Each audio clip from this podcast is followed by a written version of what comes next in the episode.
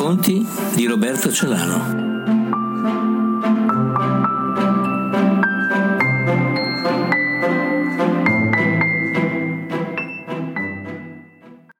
Titolo del racconto: Aspettando l'eredità.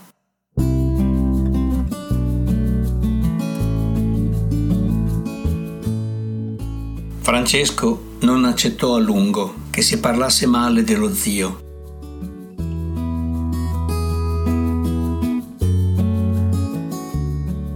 Aveva avvertito un gesto di rivolta al senso di colpa che lo prendeva nel partecipare alle accuse.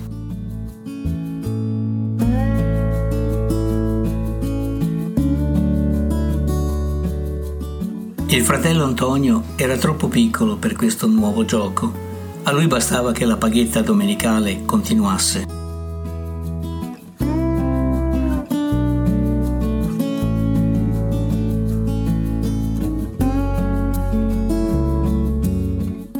Così Francesco decise di spezzare quella catena di paghette che sembravano essere le visite domenicali allo zio.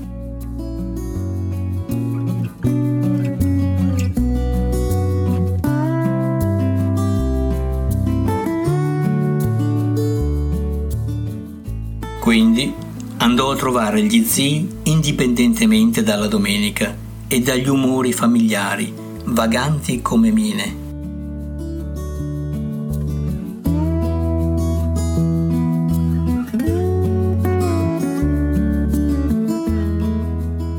Lo zio acquisito veniva da Tolentino e aveva sposato la zia, sorella del padre, per imparentarsi, si diceva, con una famiglia nobile.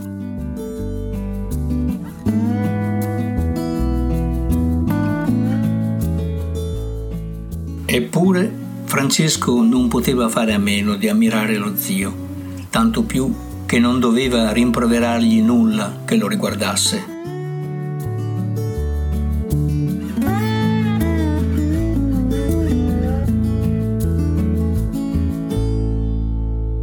Magari lo zio si ripeteva parlando, con frasi fatte, magari i suoi interventi erano senza stile, magari vinceva troppo spesso, ma nessuno di questi motivi giustificava lo scontro. Semmai, lo zio sembrava organizzarsi per la riuscita, fino al punto di riuscire.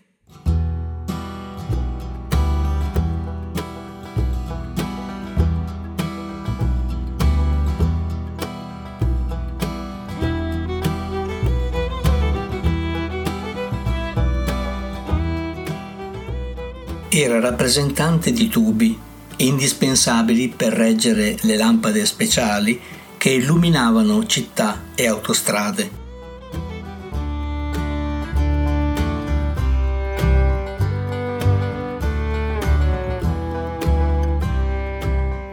Di lui Francesco sentiva dire che aveva venduto un carico di merce per illuminare la piazza di Vasto, dove il padre di Francesco era nato.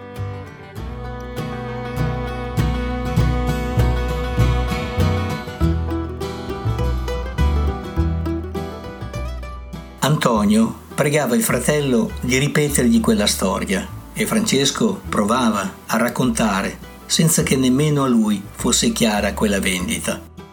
Invece Antonio sembrava capire e suggeriva le parole per la conclusione.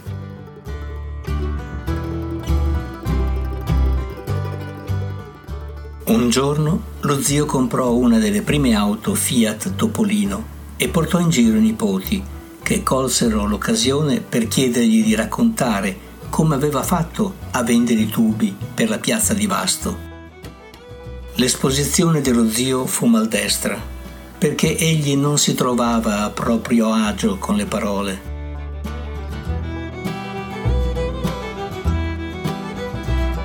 Francesco ascoltava e apprezzava il padre per i modi raffinati e per la cultura.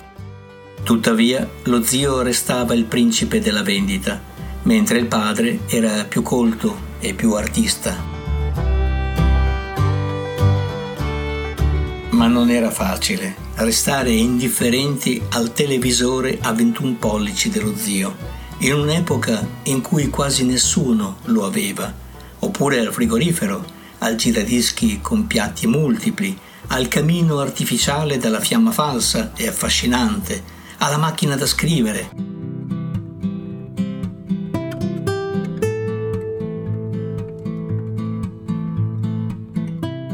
Francesco contrapponeva alla ricchezza dello zio le meraviglie che anche il padre offriva, come la collezione dei francobolli, la macchina fotografica, la lambretta ad accensione elettrica, la radio a transistor.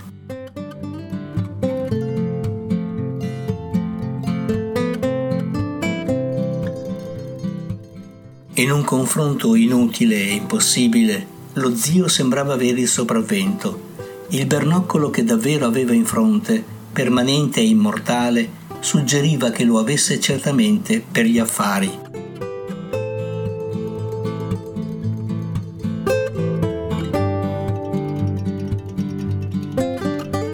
Erano due modi di vivere che stavano a distanza, da una parte lo zio, dall'altra il padre.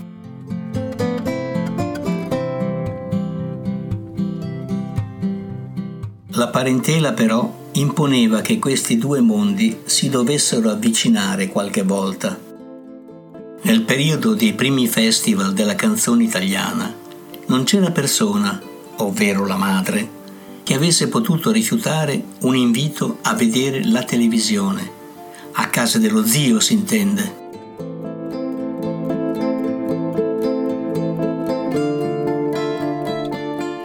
Inutili le proteste del padre, che sottolineava che si potevano sentire le canzoni per radio.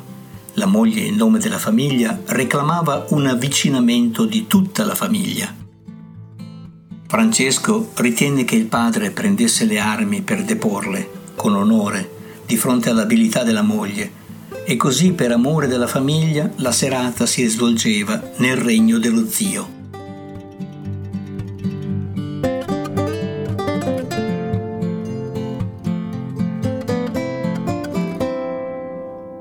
Francesco spiegò al fratello Antonio, nel colmo della sua recente ingenua saggezza, che in fin dei conti gli zii volevano affetto e pagavano per averlo.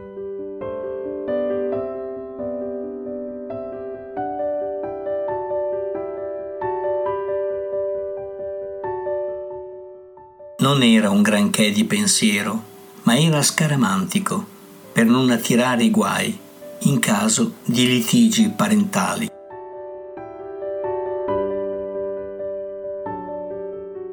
A dispetto delle previsioni, il festival si concluse in 3 serate di visita con sorriso e allegria, specialmente perché le invettive potevano essere inviate alle effigie che proponeva il televisore con l'approvazione degli astanti.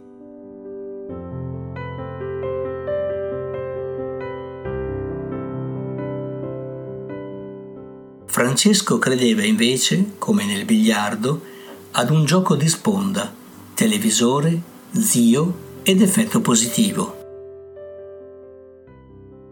Chissà come, chissà perché, iniziò un periodo in cui gli zii dimostrarono soddisfazione per quei nipoti così impegnati a volere loro bene. Li portarono al mare e ai monti con il permesso del padre e trovarono altri doni che diedero respiro alle contraddizioni che albergavano nella mente di Francesco.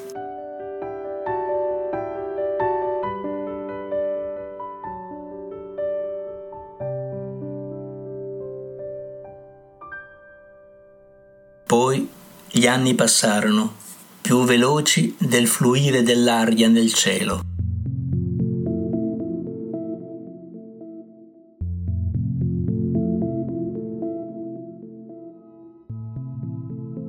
Francesco contava i suoi primi 20 anni.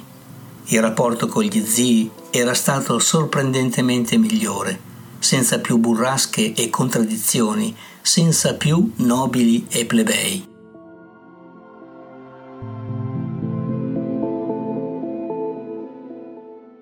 D'altronde lo zio e il padre erano andati in pensione. deponendo le simboliche armi del confronto e dell'affronto.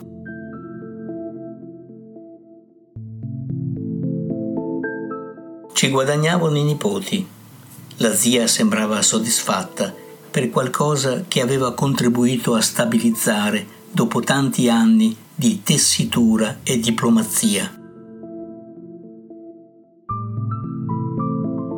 Il padre di Francesco fu preso da una lunga malattia che a un certo punto gli impedì di parlare.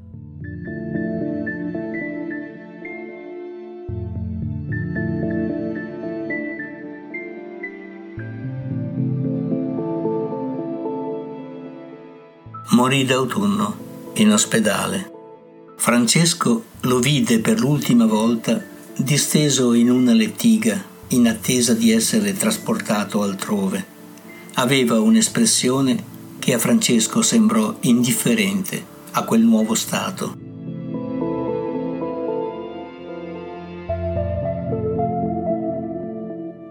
Passarono ancora gli anni, come barche nel mare che si tenta di dirigere senza fare i conti con il vento.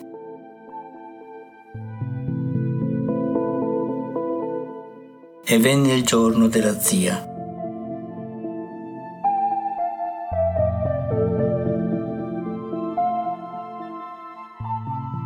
Forse la zia credette che il suo compito fosse terminato, forse non se ne pose altri, tant'è che anche lei morì in una sera d'estate, mentre il cinguettio degli uccelli nel giardino dell'ospedale sembrava contraddire l'esalare del suo ultimo respiro.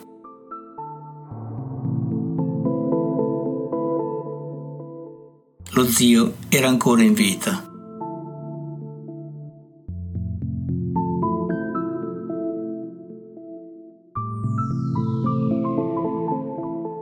Per Francesco era finito quel pellegrinaggio a casa degli zii, ma non era così per lo zio, che riprese a chiedere affetto, e questa volta con un altro mezzo, l'eredità.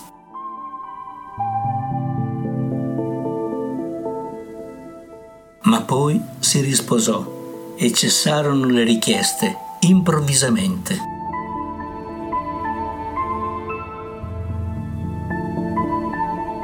Un giorno lo zio si sentì male e fu ricoverato all'ospedale.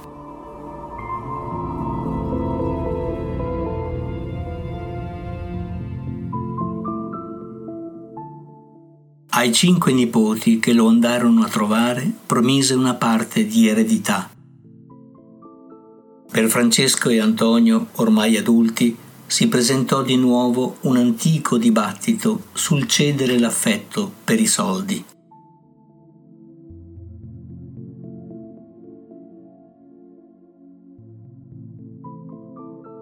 Ma questa volta credettero di poter gestire quel desiderio senza più l'innocenza del disagio.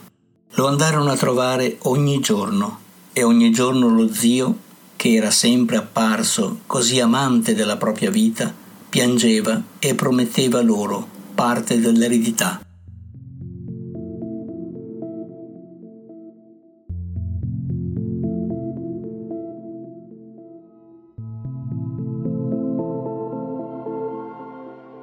Francesco e Antonio ci credettero e furono grati al gesto nobile dello zio che li aveva convinti di un diritto.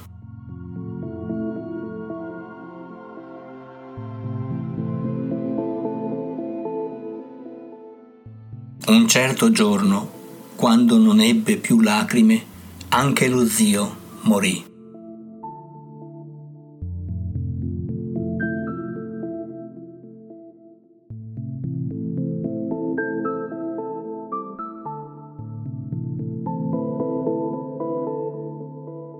Lo zio non lasciò nulla ai nipoti.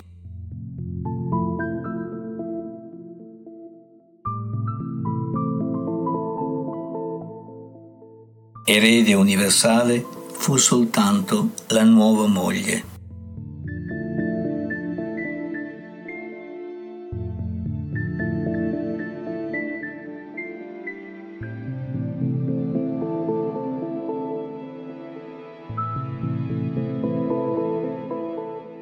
Francesco e Antonio si chiesero se quell'ultimo tentativo dello zio di comprare affetto in definitiva non avesse fatto giustizia della loro compiacenza.